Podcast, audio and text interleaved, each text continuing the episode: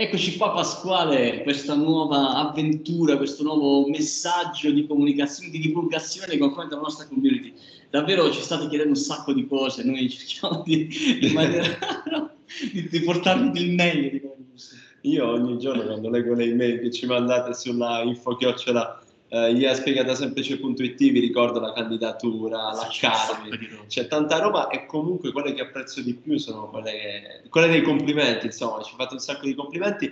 E una cosa importante, stiamo cercando di condensare tutti questi complimenti, tutte queste richieste di incontro in un tour, e quindi colgo al volo l'occasione, uh, stiamo cercando di organizzare un piccolo tour in Italia, nelle città dove, dove, ci siete voi. Eh, esatto. Eh, allora ultimiamo un po' la, la, le connessioni tra le varie città. Sul gruppo Facebook Intelligenza Artificiale Spiegata Semplice c'è un piccolo sondaggino dove potete votare la tappa più vicina a voi. Bene, e allora Pasquale, quando abbiamo pensato a questa diretta, in realtà era prevista qualche settimana fa, no professore? Poi per vicissitudini vari l'abbiamo dovuta posticipare, le AI Academy ci ha assorbito un sacco. Eh, io ho ascoltato una sua intervista a Deta Beta con Massimo Cerofolini, è stata una puntata di quelle che mi sono segnato, ogni tanto vado a riascoltarmela e appena ho concluso la, di ascoltare ho preso LinkedIn e ho scritto a lei perché avevo grande piacere eh, di averla con noi e oggi devo dire che ce l'abbiamo fatta. Professor Giovanni Saggio, ben arrivato. Grazie, grazie a voi dell'ospitalità. Fantastico. Quello che fate. Eh, grazie, grazie professore. Ricordiamo il professor Giovanni Saggio dall'Università Tor Vergata di Roma. Oggi eh, siamo con lui per eh, parlare di una case history davvero super interessante. Quando Giacinto mi ha girato il link, eh, io ho detto wow, cioè come non dare spazio alla, nella nostra community a questo incredibile contenuto. Sì, perché in realtà ne avevamo sentito parlare, Giovanni, anche eh, in relazione di questo oggetto con Alexa. Poi non avevamo approfondito molto l'argomento. Stiamo parlando di come, eh, grazie a un apparecchio, un'app, è possibile eh, misurare una percentuale di successo per cui il Covid è all'interno del nostro corpo piuttosto che no. Ecco, diciamo, detta così, è un algoritmo di intelligenza artificiale che riesce a monitorare un sacco di parametri. Io partirei però, prima di arrivare a questo che è l'argomento principale, eh, prof, da come si vive oggi a Roma e in Italia, secondo te, la ricerca eh, spinta su questi argomenti? Tu come la stai vivendo da ricercatore, che ogni giorno sei lì a, diciamo, a combattere per riuscire no, con, tuoi, con, il tuo team a vincerla? Io direi questo, che uh, la, i media danno giustamente tantissimo spazio a chi eh, cerca di fronteggiare questa situazione, quindi eh, medici, infermieri, mm. tecnici, eh, forze dell'ordine e quant'altro, ed è giustissimo che sia così. Ma si dimentica che, che questo serve a fronteggiare, non a risolvere il problema. Il problema lo risolvono i ricercatori nei, nei più eh, vari ambiti, quindi in biologia, in chimica, in medicina e in ingegneria, perché l'ingegneria sta dando un contributo notevole a queste cose, per cui lo spazio dovrebbe essere dato anche a chi fa ricerca e anche le sovvenzioni dovrebbero arrivare a chi fa ricerca, perché purtroppo in Italia funziona un po' sulla buona volontà delle persone, questa è la verità, perché la ricerca sappiamo che non è finanziata, sappiamo che riceviamo meno della metà di quello che ricevono i colleghi nel resto d'Europa, però insomma, nonostante questo facciamo ricerca di qualità. Ricerca di qualità e insomma anche messaggi molto interessanti che arrivano eh, dalla ricerca italiana, perché insomma eh, quella di cui ho letto, che magari adesso ci apprestiamo a, a raccontare, è davvero qualcosa che eh, magari è difficile anche da credere, no? Eh, Giovanni? Cioè uno legge questo articolo e dice ma guarda, oh, sti giornalisti che se ne inventano uno ogni, uno, uno ogni giorno pur di prendere un click in più, no? Eh, cioè, tu che sei esperto di marketing. Purtroppo, purtroppo eh, sì, purtroppo questi è vero. meccanismi di click, clickbait. Clickbait è il eh. titolo che fa in realtà la, la news eh, nella, nella fattispecie della condivisione. Noi badiamo al contenuto, noi non ci fermiamo al titolo, cerchiamo esatto. di leggere sempre che cosa c'è dietro. Perché mi sembra di capire, Giovanni, che questa uh, attività di ricerca inizia parecchio lontano, forse, forse dieci anni fa. Come è andata? 2009. E, ehm, vi faccio notare un, una cosa. La tecnologia ci aiuta ad aumentare i nostri sensi, no? Noi non vediamo solo una piccola parte dello spettro, se vogliamo vedere l'infrarosso e l'ultravioletto usiamo un macchinario. se vogliamo sentire degli odori che il nostro naso non percepisce, ma per esempio il naso di un cane percepisce, usiamo quello che è stato definito il naso artificiale.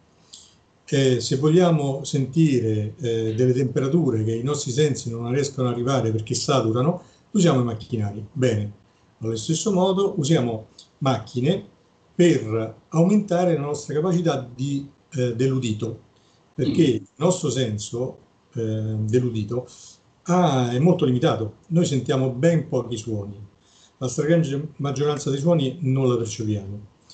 E allora quello che, eh, che ci viene incontro oggi la tecnologia è, oggi abbiamo dei microfoni molto performanti, molto sensibili, yeah. dei registratori che riescono a registrare con qualità molto buone, eh, quindi parliamo di campionamenti molto alti, di bit rate molto alti, quindi riusciamo a registrare veramente suoni eh, senza perdita di qualità, senza un'importante perdita di qualità, sostanzialmente le registriamo come sono. E quello che, che eh, ci aiuta ultimamente è proprio questi algoritmi di intelligenza artificiale che riescono anche a mettere mano a questi suoni e a tirare fuori delle informazioni su questi suoni che fino a qualche anno fa non eravamo in grado di fare. Si sta passando, e qui vado nel campo della, della medicina, no? questo le stiamo applicando in campo medico, certo. si sta passando anche nella medicina a quella che una volta si considerava l'unica possibile approccio che era la statistica, e quindi si parlava di grandi numeri, si parlava di medie, no? non tenendo conto del fatto che mh, tra le varie persone c'è una certa differenza. Quindi la media va bene, ma fino a un certo punto, perché poi bisognerebbe pensare al singolo caso. Bene, si sta passando dalla statistica a nuovi concetti che sono quelli che vanno sotto il cappello di intelligenza artificiale, per cui trattano casi singoli, casi singoli per casi singoli, quindi non semplicemente applicando il tutto. Ecco, allora, questi nuovi eh, strumenti, quindi di, eh, di microfoni molto performanti, di registratori molto performanti e la nuova matematica che, che eh, inquadriamo sotto l'intelligenza artificiale ci consente di avere una sensibilità che fino a qualche anno fa non era pensabile. Quindi quando succede che una persona ha il raffreddore, la voce evidentemente cambia perché diventa più nasale, no? Quindi mm-hmm. l'orecchio percepisce quella variazione. Ma quando si hanno altri tipi di eh, patologie, in realtà la voce cambia in, in numero talmente piccolo di parametri che l'orecchio non riesce a percepirli, a distinguerli. No? Voi dovete pensare che quando registro una semplice frase o un colpo di tosse o una vocale sostenuta, da lì, grazie a quelle che si chiamano le feature selection e le feature extraction, riusciamo a tirar fuori un numero molto importante di parametri, di variabili. Stiamo parlando di oltre 6300. Wow, wow, Da una singola frase riusciamo a tirar fuori la frequenza fondamentale, il rapporto segnale-rumore, il jitter, lo shimmer, ehm, la PQ5, la PQ7, ve ne posso elencare appunto migliaia. Ora, quello che succede è che quando si ha una patologia, solo alcune unità o alcune decine di questi parametri variano in funzione della patologia. L'orecchio queste variazioni non le percepisce, non le coglie. ha una, una sensibilità adeguata. Oltretutto l'orecchio non solo non ha una sensibilità adeguata, ma la sua curva di risposta, si chiama così, non è piatta, cioè noi evidenziamo più delle frequenze e attenuiamo più delle altre mm. e questa cosa è anche dinamica, cioè a secondo dei suoni che ci sono intorno l'orecchio si, ad si adatta per cercare di percepire quelli più importanti e quindi tralasciando un certo numero di altri. Ora, su questo migliaia di parametri, quello che succede è che questi, questi migliaia di parametri dipendono in parte dallo stato psicologico della persona. Quindi una persona euforica e una persona triste parlano in maniera diversa. Diverso. Una parte dallo stato fisiologico, cioè una persona eh, robusta rispetto a una persona magra, oppure un uomo rispetto a una donna, hanno una voce diversa. E una terza parte che invece cambiano in base alla patologia, perché ogni organo ha un certo grado di risonanza cioè risuona in un certo modo e quando quell'organo è malato per qualche motivo, la voce ne risente appunto in modo impercettibile. Nel mm. caso del specifico del Covid, è chiaro che il Covid si insinua nei polmoni, si insinua certo. nelle vene, si insinua nel, ca- nel cavorale, nel cavo nasale e così via, tant'è che, che, i tamponi si fanno nel naso. Il naso, nella... sì, chiaro. Allora, vuol dire che qualcosa ne cambia per la voce. Allora, noi, avendo studiato casi di Covid positivi e, met- avendo met- messi in relazione con casi di Covid ne- negativi comparabili, e compar- con comparabili intendo persone della stessa etnia, okay. perché per esempio la voce di un cinese è diversa dalla voce di un brasiliano, chiaro, chiaro. Eh, dello stesso sesso, perché chiaramente uomo e donna sono diversi, e della stessa fascia d'età, perché non posso confrontare la voce di un bambino con la voce di un anziano, per esempio, allora potendo confrontare i casi confrontabili, è venuto fuori che abbiamo trovato quali sono i parametri che cambiano in presenza del Covid. Mm. Quindi questo ci aiuta a fare un test non invasivo, non costoso, eh, la persona può stare dovunque, non c'è bisogno che si rechi presso la struttura ospedaliera e quindi con rischio di altri contagi e così via, e dà risposta pressoché immediata.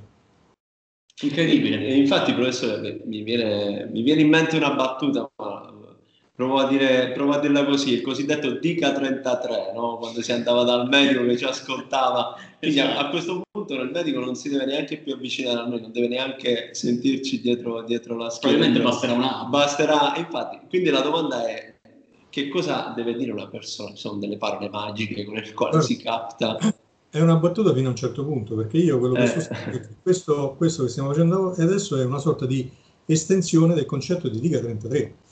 Il esatto. medico poggiava l'orecchio sulla schiena, faceva pronunciare questo 33, perché 33? Perché 33 ha dei modi di risonanza particolari che mettono in evidenza quello che potenzialmente può non andare a livello polmonare. Mm. E quindi dal suono che ne usciva il medico riusciva a capire quello che stava succedendo ma non solo poggiando l'orecchio sulla schiena, magari usava lo stetoscopio per aumentare, certo, aumentare l'ascolto. Esatto. Ecco, quello dava informazioni sullo stato di salute del polmone. Se quello riesce a dare informazioni sullo stato di salute del polmone, evidentemente qualcosa di più sofisticato, ma concettualmente sempre riferito a quello, vuol dire che ci dà informazioni ulteriori. Quindi è un po' l'estensione di quel concetto. E oltre al DIGA 33, vi faccio notare anche un altro dettaglio, che i medici di solito danno dei, degli aggettivi alla tosse. Mm. Descrivono la tosse come canina, stizzosa, grassa, secca, no, danno degli aggettivi, perché ogni tosse ha una causa diversa, quindi dal tipo di tosse il medico riesce a risalire la causa. Bene, mentre i medici danno degli aggettivi, quindi qualificativi, qualificano, noi li quantifichiamo, cioè diamo dei numeri e associamo questi mm. numeri alla tosse. Okay. Per capire se questa tosse è potenzialmente di una certa origine rispetto ad un'altra. Quindi Bellissimo. l'osservazione fatta è super corretta. E quindi eh, dieci anni fa, che il Covid vuol dire per nostra fortuna non c'era, eh, quando avete iniziato a, a ragionare a, questa, a, questo nuovo modo di auscultare la voce delle persone, in quale ambito l'avete pensata innanzitutto per partire? Noi abbiamo pensato di risolvere un problema di, eh, che, che, mi esponeva un collega indiano, mm. che è stato professore visitatore presso la mia università, e, e, lui mi diceva che avevano difficoltà a cercare di ricavare informazioni sul, su patologie che fortunatamente in Italia non abbiamo, insomma abbiamo in maniera trascurabile, che sono la tubercolosi e la febbre gialla. Ecco, lui mi diceva che l'equivalente del tampone per eh, eh diagnosticare, per rilevare queste due patologie eh, è parecchio costoso. Mm. E inoltre eh, il risultato si aveva dopo parecchi giorni, quindi cercava una soluzione alternativa a questa. E così parlando è venuto fuori, ma perché non proviamo a, eh, appunto, a fare l'estensione di quel concetto del DIGA 33, no?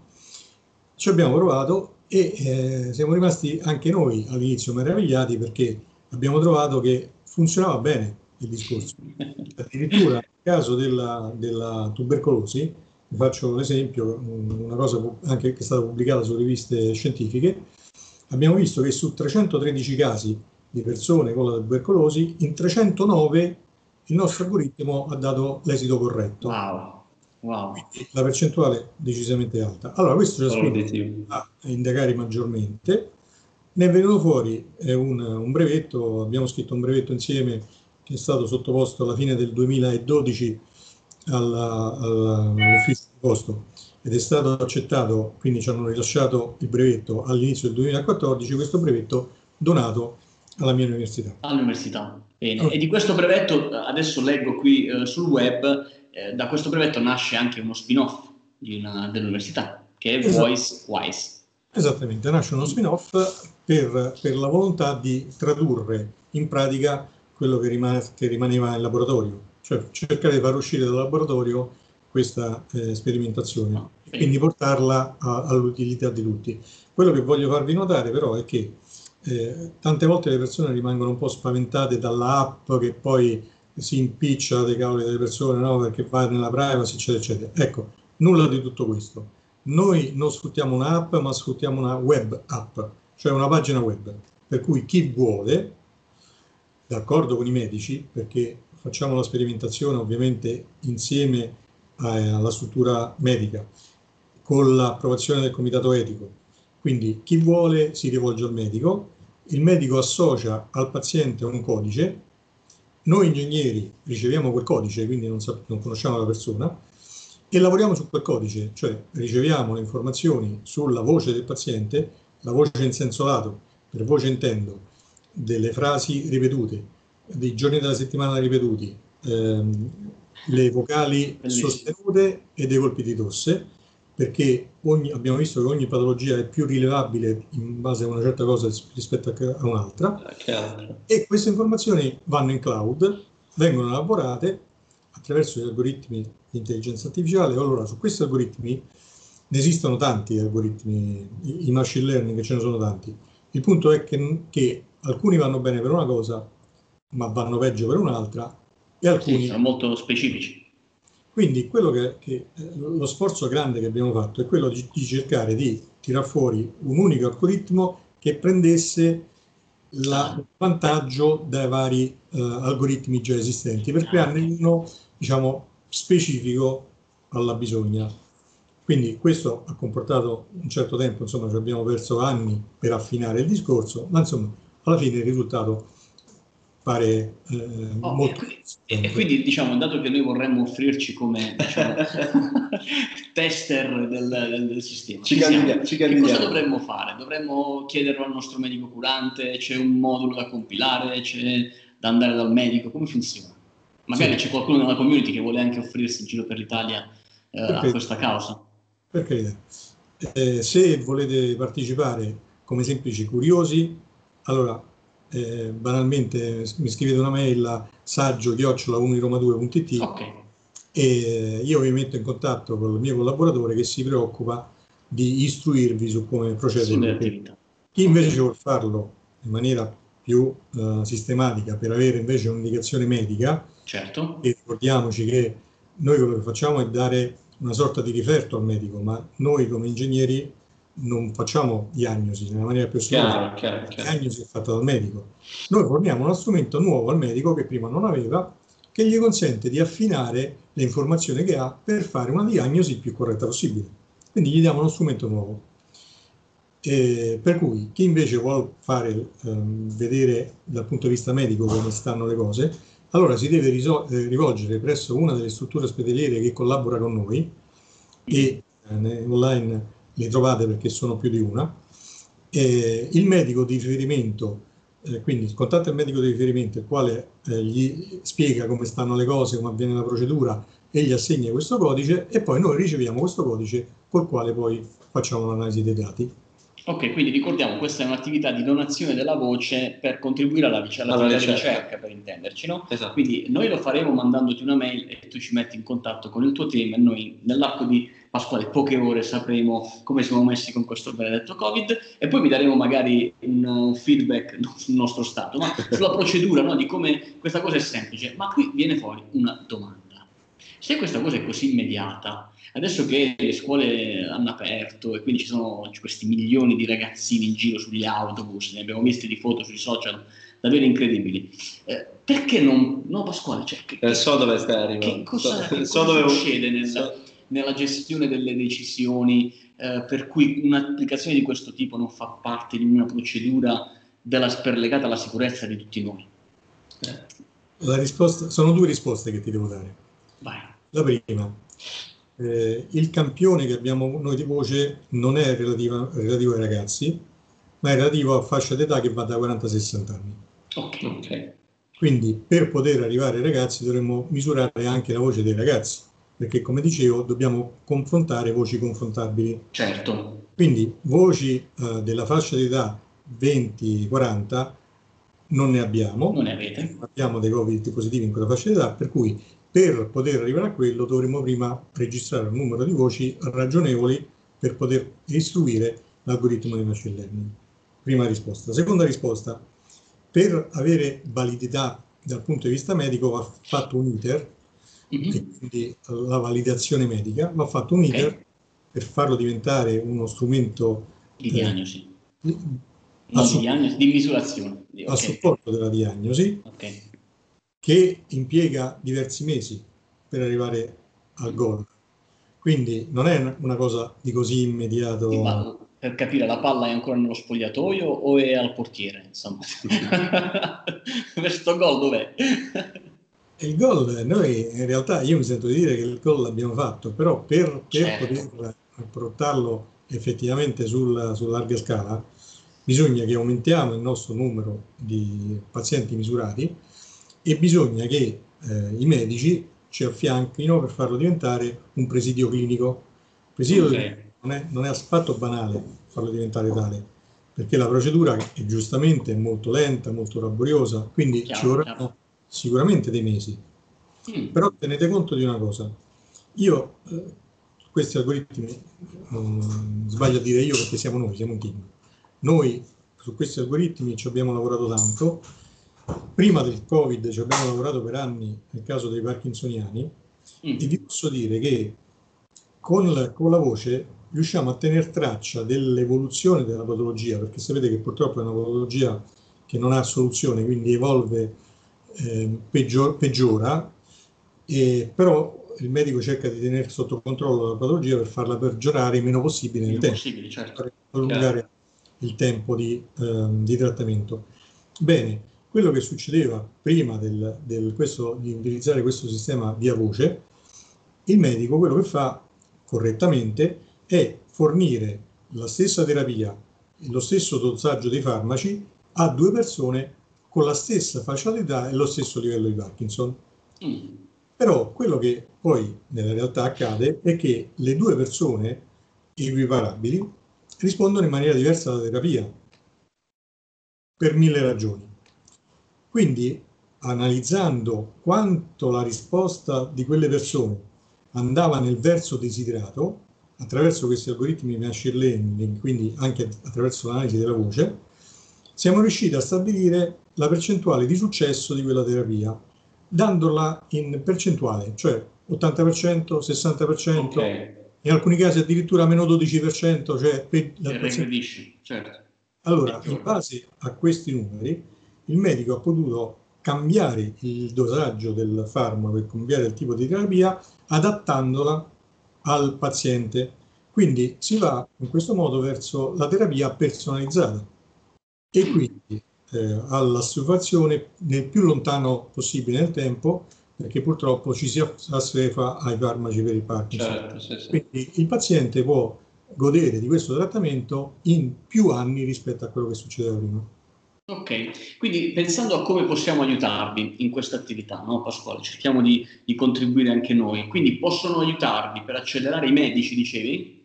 Medici di base che devono richiedere questo come uno strumento di, eh, a loro sostegno o cosa? Eh, i, i poi... sì, sicuramente i donatori della voce.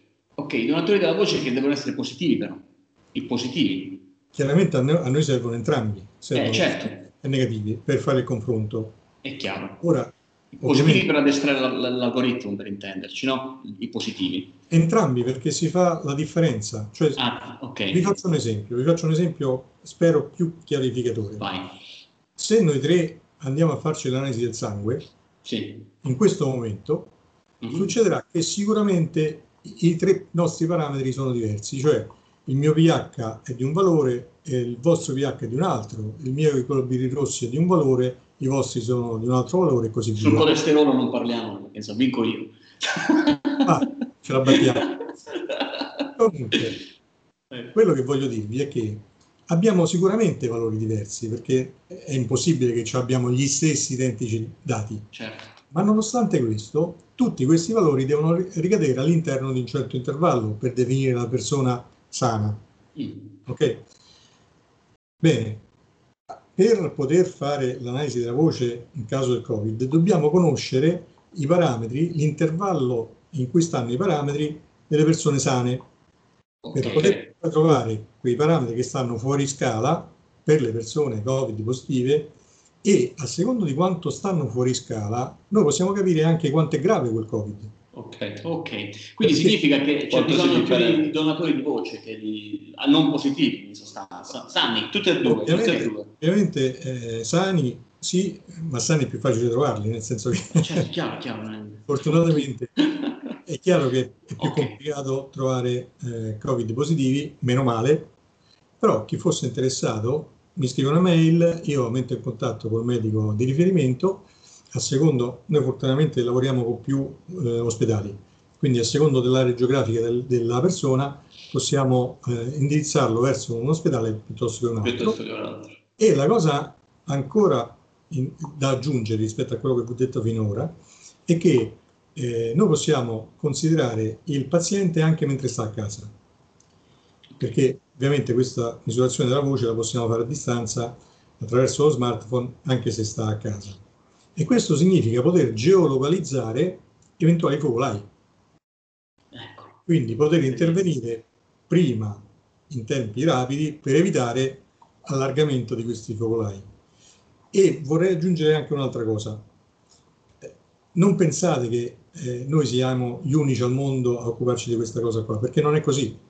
Se fate una ricerca sulle riviste specializzate del settore, una su tutte Journal of Voice, giornale della voce, della Elsevier, quindi una, una rivista importante, vi accorgerete che ci sono altri gruppi di ricerca nel mondo che stanno lavorando in, eh, sia sul Covid e sia su altre patologie.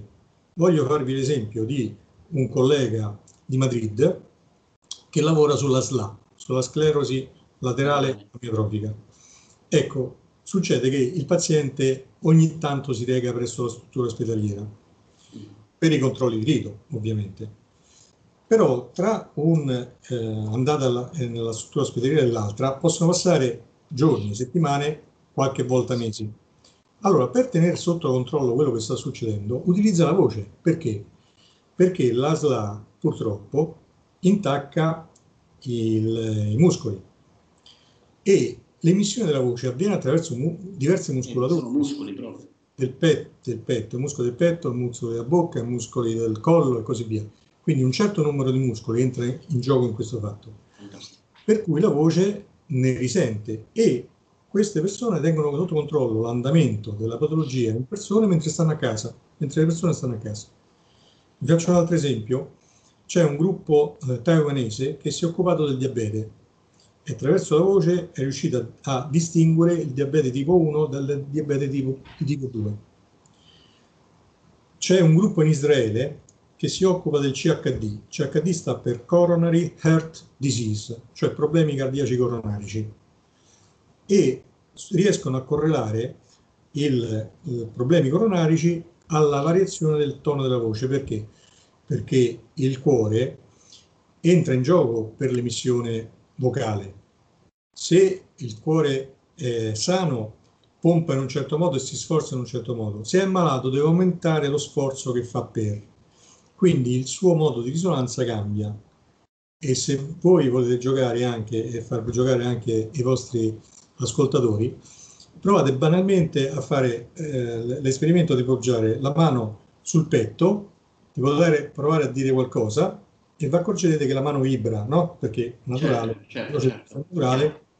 Ecco, ma se fate la stessa cosa poggiando la mano sulla testa eh. e provate a fare... Eh, eh beh. la mano vibra. Ma è strano, no? Uno non ci pensa perché la testa dovrebbe vibrare. In realtà è tutto lo, il corpo che fa da risonanza. È il corpo che fa la cassa. È il corpo che fa da cassa di risonanza. Quindi se c'è un problema localizzato, è come a dire il corpo di una chitarra fa da cassa di risonanza. Certo. Se voi ponete uno straccio in un punto della, della chitarra, anziché in un altro, il suono cambia. il suono, cambia il suono. Sì, sì. E da dove l'avete messo questo straccio per il cambiamento del suono? Uh, professore, il, prima nel, nel, piccolo dietro le quinte uh, ci facevate anche un po' un, un, passaggio sull'intelligenza artificiale in un altro ambito che, stava, che state, state, curando, oltre quindi il Covid, uh, c'è un'altra applicazione, un altro settore. Protesi, no?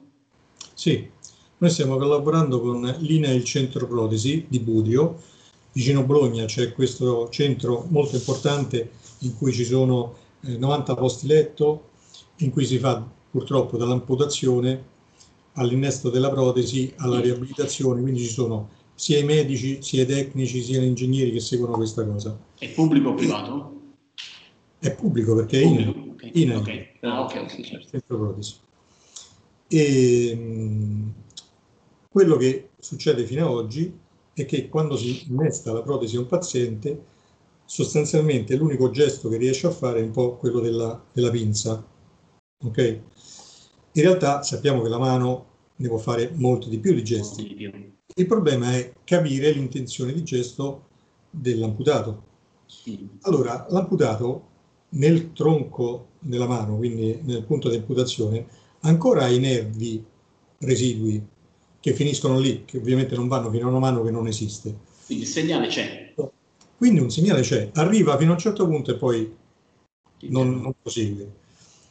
Però quel segnale è individuabile attraverso dei sensori che possono essere banalmente messi sul, sul, punto di amputazione, un po' sopra il punto di amputazione, tipo un anello, no? Okay. Però quello che succedeva fino ad oggi è che questi sensori eh, nel caso in cui il braccio suda oppure si, si, si sposta il, il, sensore, il segnale misurato non è tale da averne una, una valutazione efficace. Quindi quello che stiamo facendo in collaborazione con, con appunto Linea Centro Protesi e l'Istituto Italiano di Tecnologia di Genova e il mio dipartimento dove io lavoro su questa cosa, eh, l'Istituto Italiano di Tecnologia sta lavorando prettamente sull'arto meccanico, sulla parte meccanica. Invece io con il mio gruppo sto lavorando sulla parte di sensoristica e di elettronica, perché stiamo affogando dei sensori all'interno, cioè sotto cute, sotto pelle, in maniera tale che non, non ci siano più questi problemi che vi dicevo certo, siano interrogati, siano interrogabili da remoto, quindi attraverso un sistema senza fili, perché non possiamo pensare di far uscire fili certo. dall'amputato, e eh, attraverso gli algoritmi di intelligenza artificiale cerchiamo di interpretare, in base alla conformazione muscolare che fa l'amputato nel voler esprimere un gesto, per esempio dito puntato, afferrare un oggetto, aprire la mano, eh, afferrare presa di precisione e così via. Quindi attraverso la conformazione muscolare che misuriamo cerchiamo di tirare fuori quelle informazioni che attraverso gli algoritmi di intelligenza artificiale classifichino il gesto e quindi muovono la protesi di conseguenza. Alla luce di tutto questo, eh, Giovanni, la domanda che mi viene di porti è cosa rispondi a tutti quelli che ti dicono che l'intelligenza artificiale distruggerà il mondo? Come fai alla luce di tutto questo che ci stai raccontando? Qual è la forza, la pazienza che hai per potergli rispondere in maniera civile? E come rispondi, insomma? Guarda, purtroppo eh, a criticare si, si, fa sempre in tempo sempre. e si, tutti, tutti, sono bravi a criticare. Eh, distruggere è molto facile, costruire è la cosa difficile. Adesso quello che dico io è la cosa intelligente che andrebbe fatto, appunto intelligenza artificiale, la cosa intelligente è cercare di tirar fuori il meglio da quello che abbiamo, sia delle persone, sia degli strumenti che le persone usano. Se siamo capaci di farlo, sicuramente andremo verso un futuro migliore, perché vorrà dire che i robot che useranno l'intelligenza artificiale ci daranno una mano facendoci lavorare di meno e guadagnare di più. Certo. Quindi il concetto è bisogna imparare, invece di, di denigrare e basta, bisogna imparare a capire quello che ci circonda, a utilizzarlo a fini benefici e questo sicuramente comporterà un avanzamento sia della tecnologia sia del benessere delle persone. Quindi io ho in mente una, una vignetta che ho visto qualche tempo fa online, mi piacerebbe ritrovarla, perché la vignetta è di persone della preistoria sì. e c'erano tre persone, una che aveva la ruota, indicava una ruota perché aveva inventato la ruota, e le altre due che tiravano un carretto in cui la ruota era quadrata, dicevano a quella persona che aveva inventato la ruota, invece di perdere tempo, vieni a dare una mano. Ah, eh, bellissimo questo. Questo vuol dire, cioè, invece di eh, pensare che quello che c'è è meglio, tutto il resto fa schifo, pensiamo invece di apriamo la testa e cerchiamo di eh, approfittare del fatto che ci sono delle novità che ci possono aiutare sicuramente tantissimo. E questo della ruota è un esempio, ma quando uscirono i cellulari, mi ricordo bene che le prime persone dicevano, le persone dicevano allora, a me il cellulare non mi serve, non lo utilizzerò mai, è una perdita di tempo, ben basta a casa. Quasi tutti. Sì, sì, sì, sì, è vero, è vero, verissimo. Adesso, quello che vorrei evitare è imparando dalla storia e cercare di fare i passi avanti senza bisogno di ricorrere a eventi eccezionali. Mi spiego meglio. Eh, adesso c'è il problema del Covid e quindi ci si sta muovendo per risolverlo. E quindi la tecnologia sta andando avanti perché deve risolvere quel Chiaro. problema. Ora, la tecnologia potrebbe andare avanti non per risolvere i problemi, ma se fosse messa nel giusto punto e ci fossero dati i giusti finanziamenti, mirati a, a, allo scopo tecnologico, alla soluzione, certo. alla soluzione, potremmo evitare di fare salti tecnologici solo per eventi eccezionali. Vi faccio degli esempi. Grosso, I grossi salti tecnologici nel passato ci sono stati dopo le guerre. Prima guerra mondiale, subito dopo la prima guerra mondiale c'è stata l'aviazione civile che prima non c'era. Subito dopo la seconda guerra mondiale c'è stato il radar, la televisione, la radio che prima non c'erano Subito dopo la prima guerra del Golfo, non so se ricordate la prima guerra del Golfo, sono usciti i televisori a schermo piatto, che prima non c'erano. Subito dopo la seconda guerra del Golfo sono usciti i telefonini, che prima non c'erano. Perché? Perché lo Stato ha foraggiato, ha finanziato gli studi la ricerca, che, certo. ricerca che servivano per gli scopi. Necessario. Dobbiamo aspettare eventi catastrofici affinché lo Stato finanzi la ricerca? Eh. tenendo conto che per ogni euro speso in ricerca lo Stato ne incassa 5, forse è il caso di ragionare in termini di esatto, esatto. Beh, devo dire che con queste parole di incoraggiamento a, diciamo, a guardare avanti con positività, noi insomma nel nostro piccolo cerchiamo eh, Giovanni con queste dirette, con questi video di, di trasferire agli imprenditori, ai professionisti, ai manager italiani che davvero l'intelligenza artificiale è un'opportunità, eh, il Covid sta amplificando questa opportunità in alcuni settori, quello che abbiamo raccontato oggi proprio nell'esempio, eh, però noi siamo che, dell'idea che la comunicazione è una parte importante, un po' come certo. la ricerca, no? la ricerca deve fare il suo lavoro, poi ci deve essere chi, noi nel nostro piccolo stiamo provando a fare, ma ci aspettiamo che lo possa fare Mamma Rai, una cosa del genere, no? cioè di divulgazione di queste tematiche per rendere queste tecnologie più vicine ai nostri concittadini. Insomma. Questo è quello che un giorno noi sogniamo e, Guarda, e ci proprio, proprio, proprio, perché sono assolutamente d'accordo con voi, eh, io sostengo che la ricerca ha bisogno di due gambe per camminare, la gamba del saper fare e del fare sapere. Mm. Quindi il sa- fare sapere è altrettanto importante del saper fare. E in onestà Mamma Rai se ne è accorta perché io sono stato ospite di Italia Sì eh, due sabati fa sì, sì. e la notizia è stata presa da tanti giornali, tant'è che lo stesso conduttore Marco Columbro sabato invece scorso ha detto che effettivamente c'era stata grande risonanza sui media e tanti giornali hanno riportato la notizia. Quindi in realtà Mamma Rai se ne sta occupando. Però ovviamente ehm, lo spazio dedicato alla ricerca, anche da Mamma Rai, e non parlo della mia, ma delle ricerche in generale, in generale. è molto limitato, molto limitato, perché si parla molto di più di cose di cui tutto sommato la gente potrebbe fare a meno, certo. molto delle cose positive che si fanno Va bene, noi, tu, tu, puoi contare su di noi, insomma, laddove hai delle, delle, esperienze che vuoi raccontarci, adesso abbiamo i contatti, puoi scriverci in ogni occasione e sappi che noi faremo altrettanto con te, ti coinvolgeremo nelle nostre iniziative perché abbiamo bisogno di, di persone con la tua esperienza che diano il proprio contributo. Noi, come diciamo sempre, siamo, eh, io mi, mi, ritengo come il, meda- il, megafono, cioè noi siamo dalla parte, di, dalla parte tua e dalla cerchiamo parte... cerchiamo di amplificare il messaggio. Allora, allora, vi lascio con questa informazione, ultima informazione e poi non vi rubo più tempo. Eh, io tempo fa ho sviluppato un guanto sensorizzato. Lo conosco molto bene, l'ho visto, sì. Ok, con quel guanto misuriamo i movimenti fatti dalle persone sordomute. Sapete che loro parlano col gesti, e lì sì. il linguaggio italiano segni. Bene, grazie all'intelligenza artificiale riusciamo a decodificare quei movimenti in delle frasi.